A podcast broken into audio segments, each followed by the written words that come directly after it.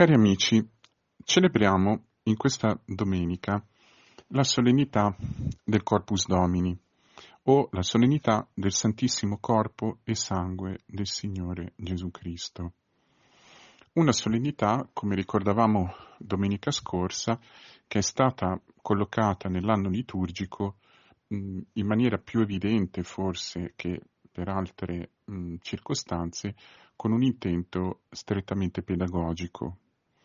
è in queste domeniche, in particolare, vale a dire domenica scorsa e questa domenica, che vediamo in modo più chiaro forse come la intenzione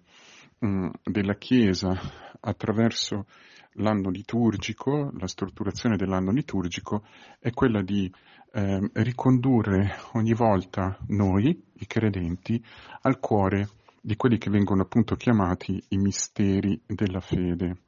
vale a dire le realtà centrali della nostra fede o, se volete, la realtà centrale della nostra fede vista ogni volta da un punto di vista diverso. Da questo punto di vista, appunto, non è inutile ricordare che questa solennità è eh, stata istituita e si è fatta eh, via via strada largo nell'anno liturgico all'interno di circostanze abbastanza determinate.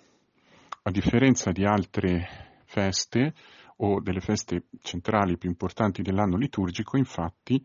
l'istituzione di questa solennità è grosso modo da ricondurre nell'epoca medievale, XII, XIII secolo oppure XI,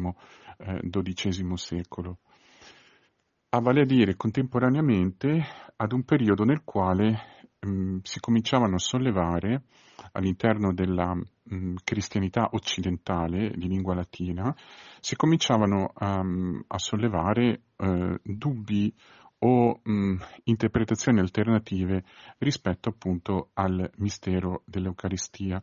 al sacramento dell'Eucaristia e nello specifico, in modo ancora più particolare, in quella che poi è stata definita è stato definito il dogma o eh, appunto la verità della presenza reale di Gesù nelle specie consacrate. In reazione a questa circostanza non c'è stata solo l'opera di alcuni teologi, mh, tra cui uno viene sempre ricordato è San Tommaso d'Aquino, che hanno appunto scritto per dimostrare o per sostenere ehm, la fede della Chiesa, ma c'è stata anche l'istituzione di questa solennità, la cui struttura mh, liturgica si deve per l'appunto allo stesso San Tommaso d'Aquino, a cui viene attribuita mh, la lunga e meravigliosa sequenza che viene cantata, ma in realtà per lo più letta in questo giorno, il, la sequenza Lauda Sion, che è letteralmente un eh, una riflessione, una meditazione teologica in versi. È importante anche ricordare che la solennità del Corpus Domini ha ricevuto un impulso ancora maggiore in Europa, sempre nella cristianità occidentale, diciamo sempre di lingua latina, però in un periodo più tardivo, nel XVI secolo, con le controversie confessionali tra cattolici e il gruppo delle confessioni protestanti, alcune delle quali sostenevano in maniera piuttosto forte la mh, erroneità della mh, fede cattolica nella presenza reale, in queste circostanze il culto e la celebrazione di questa solennità è accresciuta quasi di importanza. E eh, si è arricchita di un, un nuovo, per così dire, significato. È importante ricordare questo perché insieme, o, o meglio, strettamente legato all'intenzione pedagogica, c'è, eh, per così dire, un aspetto anche mh, legato in maniera pu- più puntuale a delle precise circostanze storiche. Di fronte a idee, di fronte a ipotesi, di fronte a proposte che tendevano a mh, sminuire, a mh, rielaborare in forma mh, giudicata errata il mistero della presenza reale, la Chiesa non ha risposto solamente con eh, l'opera dei teologi, quindi la riflessione razionale, ma anche con la preghiera. Nello specifico, in questa domenica, in cui quindi viene proposto in modo molto particolare alla nostra preghiera e meditazione il mistero eh, dell'Eucaristia in tutti i suoi aspetti, in questa domenica le letture ci offrono, come domenica scorsa, una sorta di percorso, un percorso che si snoda in modo ancora più specifico tra la prima lettura e il Vangelo. Un percorso che ha, mh, per così dire, mh, una miriade di aspetti, mh, dei quali vogliamo soprattutto sottolinearne due che possono essere utili appunto alla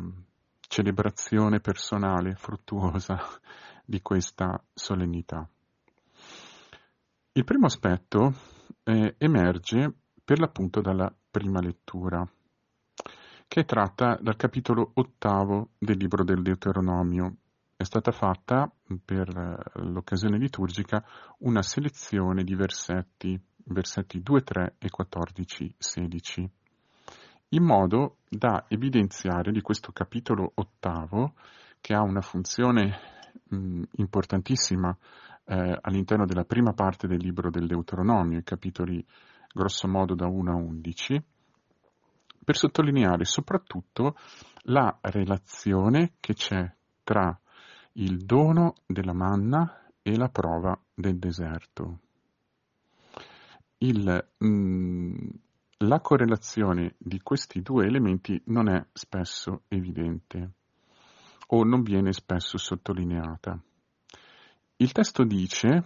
mm, Deuteronomio, quindi capitolo ottavo, versetti 2 e 3, versetto 3, il Signore ti ha umiliato, ti ha fatto provare la fame, poi ti ha nutrito di manna che tu non conoscevi e che i tuoi padri non avevano mai conosciuto.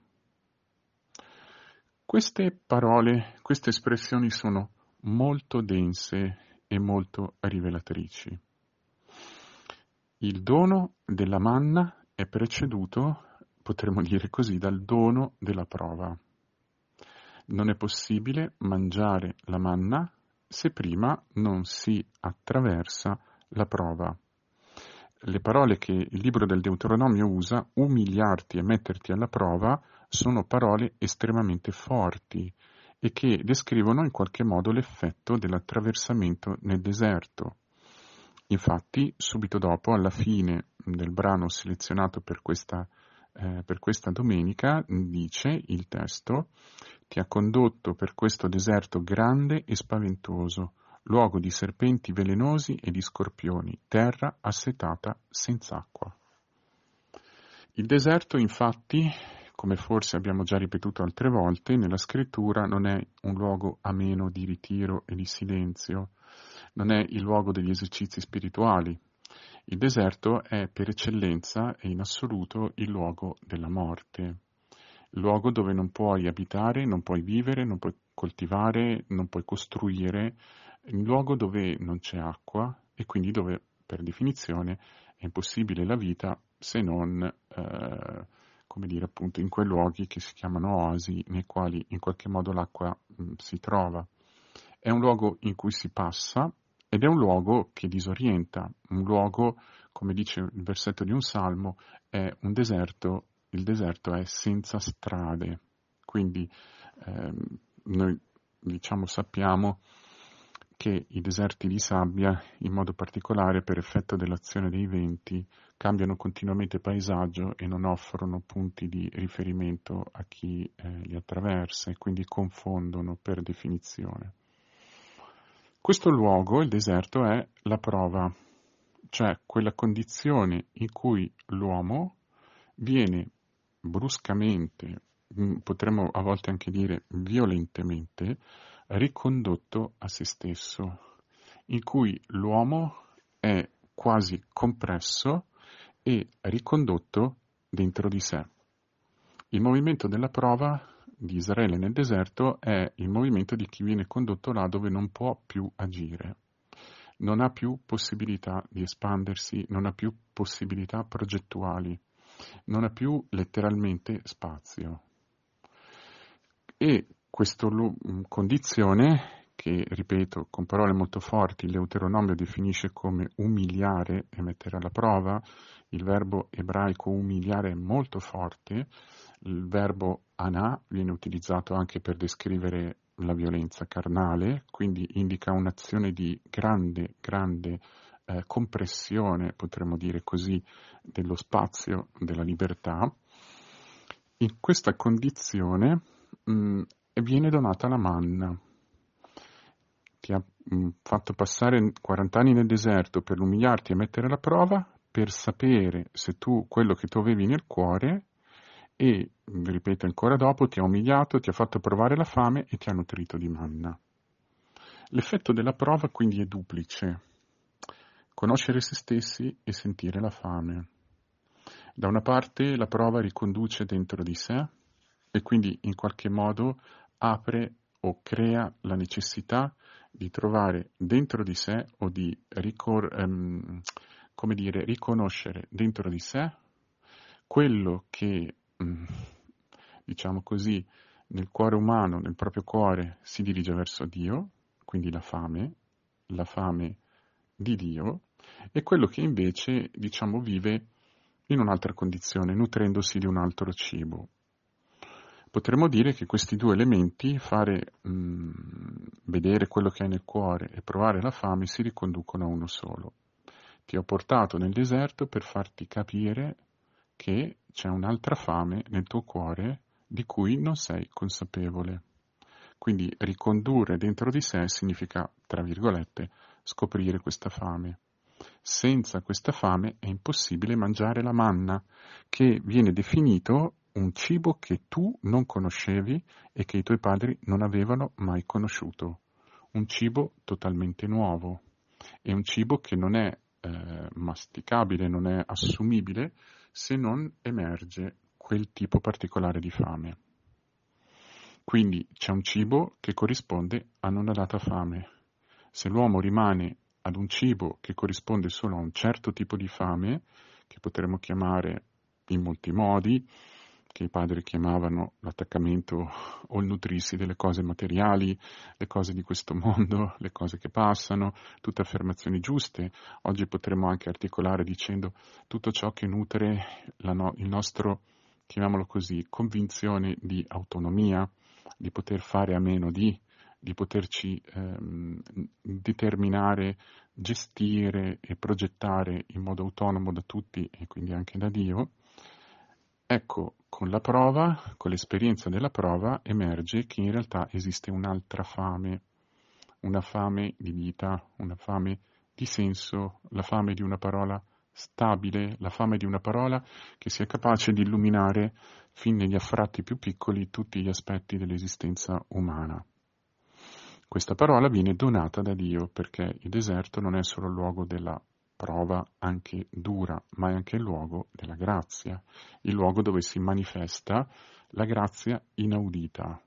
che i tuoi padri non avevano conosciuto e che tu non conoscevi, un'esperienza inedita. Nel racconto di Deuteronomio questa manna è già chiaramente rappresentata, descritta come un simbolo della parola di Dio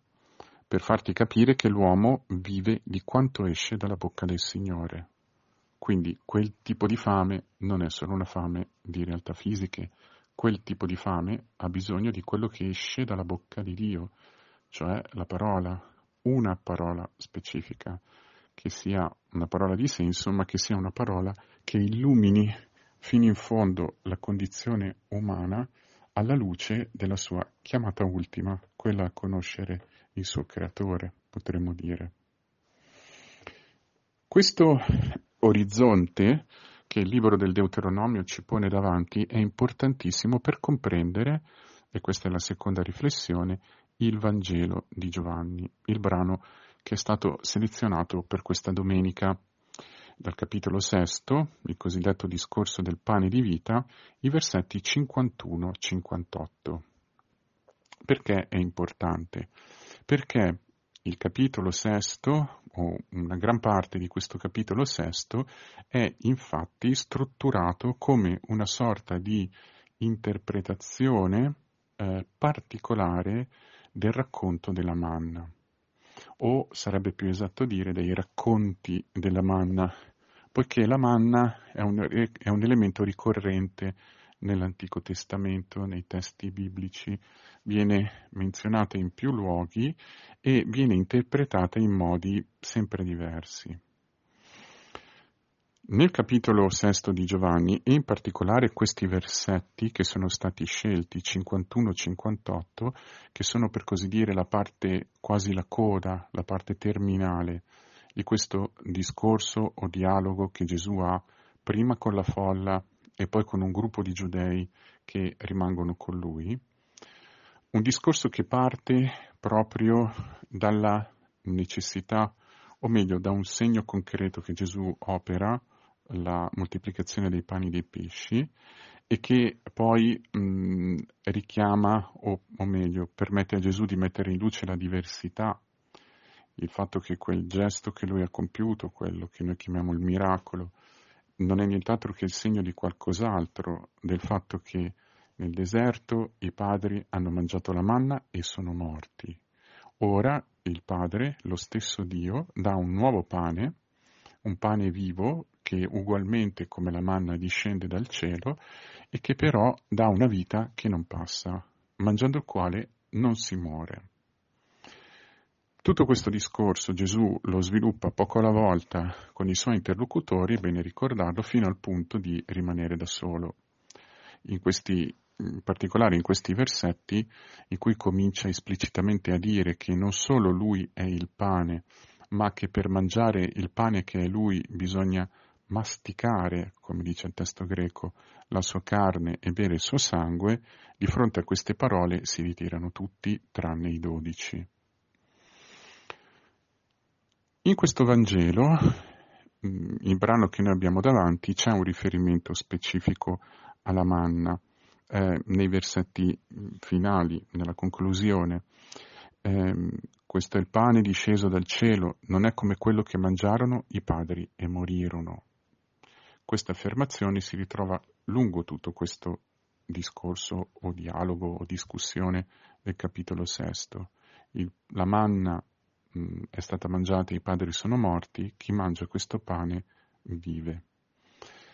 Ma il punto che interessa a noi in questo Vangelo e che si può collegare a quello che abbiamo appena detto ehm, leggendo brevemente Deuteronomio, si trova ne, proprio in queste parole. In verità, in verità io vi dico, se non masticate la carne del figlio dell'uomo e non bevete il suo sangue, non avete in voi la vita. Chi mastica la mia carne e beve il mio sangue ha la vita eterna, e io lo risusciterò nell'ultimo giorno. Chi mastica la mia carne e beve il mio sangue rimane in me e io in lui.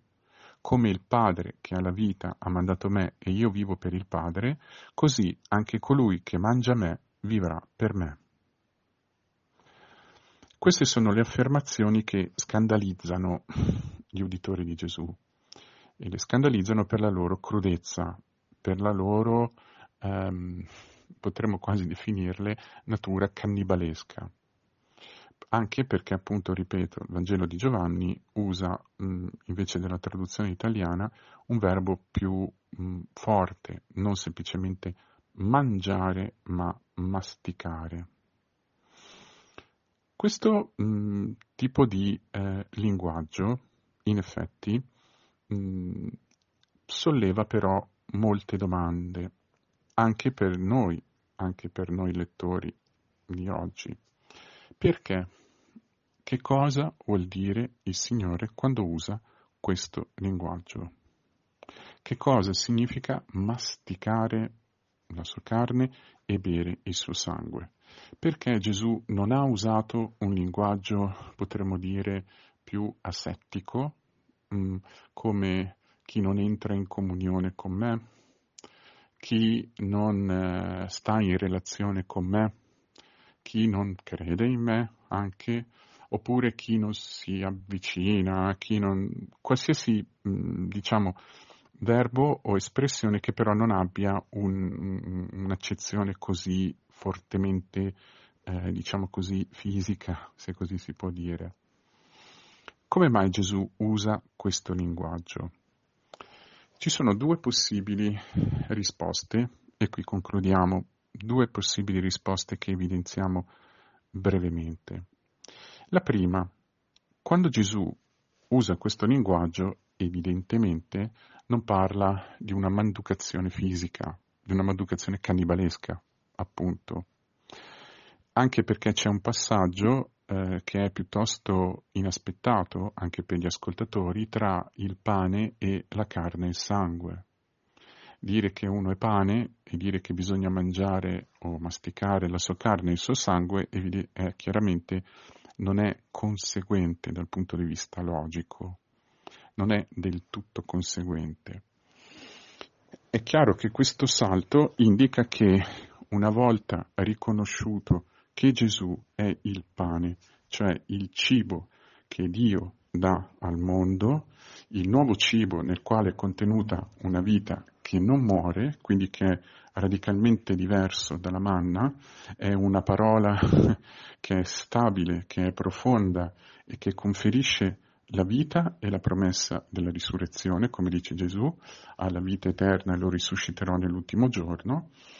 Una volta riconosciuto questo, e avendo condotto i suoi interlocutori a riconoscerlo, Gesù dice che questo pane però non si mangia in un modo qualsiasi, si mangia in un modo particolare.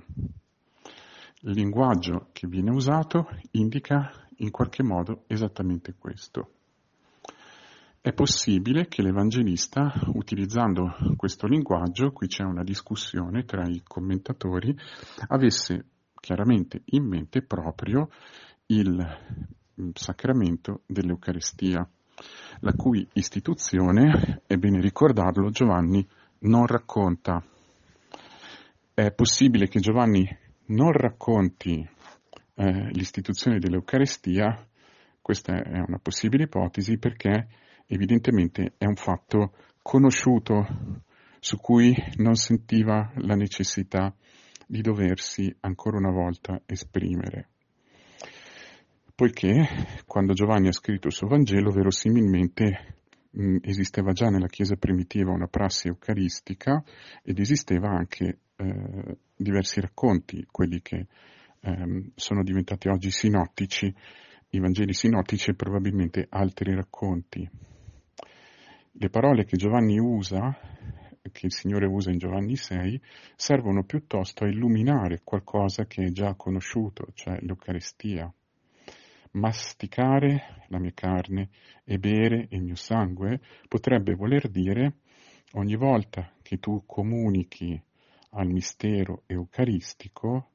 diventi in qualche modo partecipe in modo profondo, stabile, totale, non so come dire, della persona di Gesù, che non si dà semplicemente in modo generico, generale, astratto o asettico, ma vuole instaurare una reale comunione di vita. E difatti anche nel nostro linguaggio noi parliamo di fare la comunione. E nella seconda lettura San Paolo, prima Corinzi 10, versetti 16-17, parla appunto di comunione con il corpo di Cristo. Il linguaggio fisico forte, quindi, sarebbe da interpretare quasi in questo modo. Sappi che di questo pane che il Signore ha donato una volta per sempre al mondo, tu puoi comunicare nel tuo tempo, nel tuo spazio, nella tua condizione, nella tua epoca, nella tua cultura, lì dove sei, attraverso il mistero eucaristico, ma in ogni caso, ogni volta che comunichi, L'esigenza che l'Eucaristia ti pone è a costruire col Signore una vera comunione di vita. Ed è chiaro che quando si dice comunione di vita, si dice soprattutto che questa comunione va alimentata e custodita. Quindi che tutto ciò che nuoce, ferisce, nega, oscura o appanna questa comunione va assolutamente tenuto fuori e tutto ciò che per contro fa crescere, rinvigorisce, approfondisce la comunione va, va utilizzato. È la parola che Giovanni non usa, ma probabilmente è la parola che possiamo intendere, se vogliamo, dietro questo linguaggio. Se appunto mh, intendiamo anche noi, come fa qualche commentatore, che queste parole si riferiscano in modo abbastanza chiaro non tanto una forma qualsiasi di manducazione spirituale, ma effettivamente alla accedere al mistero eucaristico. È anche possibile, e probabilmente l'abbiamo già ricordato, ma non si può perdere di vista, è anche possibile considerare, seconda possibilità, che il verbo masticare nel Vangelo di Giovanni non ricorre solamente nel versetto 6, nel capitolo 6, ma anche in un passaggio drammatico, mh, mm, profondamente denso, verrebbe da dire, del suo Vangelo. Al capitolo 13, infatti, versetto 18, Gesù, durante la cena con i discepoli, a un certo punto annuncia il suo tradimento o ne fa una specie di allusione. Mm, ne fa allusione citando un salmo che eh, viene di fatto rielaborato probabilmente dall'Evangelista per inserire proprio il verbo masticare. Il versetto 18 del capitolo 13 dice infatti non parlo di tutti voi, io conosco quelli che ho scelto, ma deve compiersi la scrittura, colui che mastica il mio pane ha alzato contro di me il suo calcagno. Questa frase sembra alludere in una maniera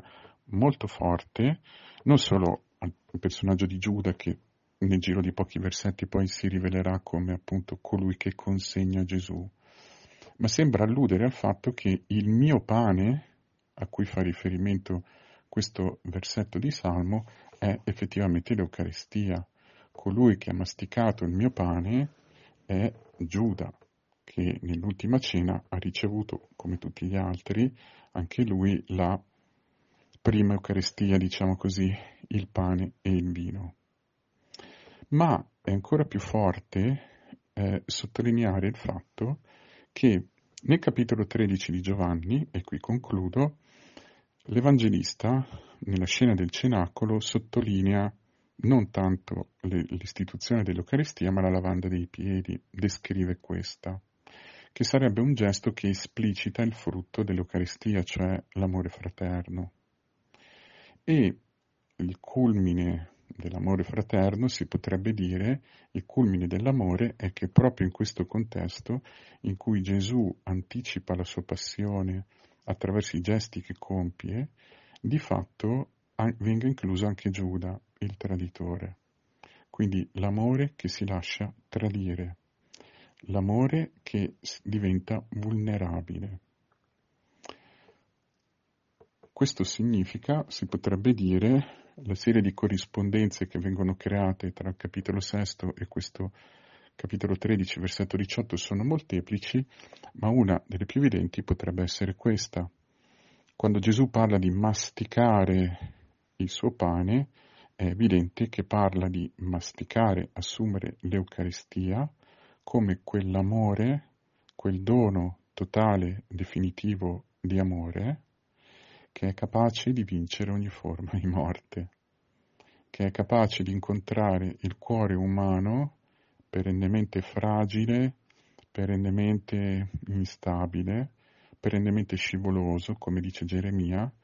e di guarire dentro di lui, di mettere in luce e di guarire, di offrire continuamente uno spazio di comunione, guarendo appunto ogni forma di chiusura, di morte e di mm, tradimento questa è la parola. Tutto ciò che dentro di noi in qualche modo mette a morte, tradisce la comunione col Signore. Questo solo verbo, quindi, che in tutto il Nuovo Testamento usa praticamente solo Giovanni, a parte un'eccezione, e che crea questo stranissimo ponte tra il capitolo sesto e ehm, all'ultima cena, diciamo così, il, la parte iniziale del capitolo 13 è molto illuminante. L'ingiunzione, il comando che Gesù dà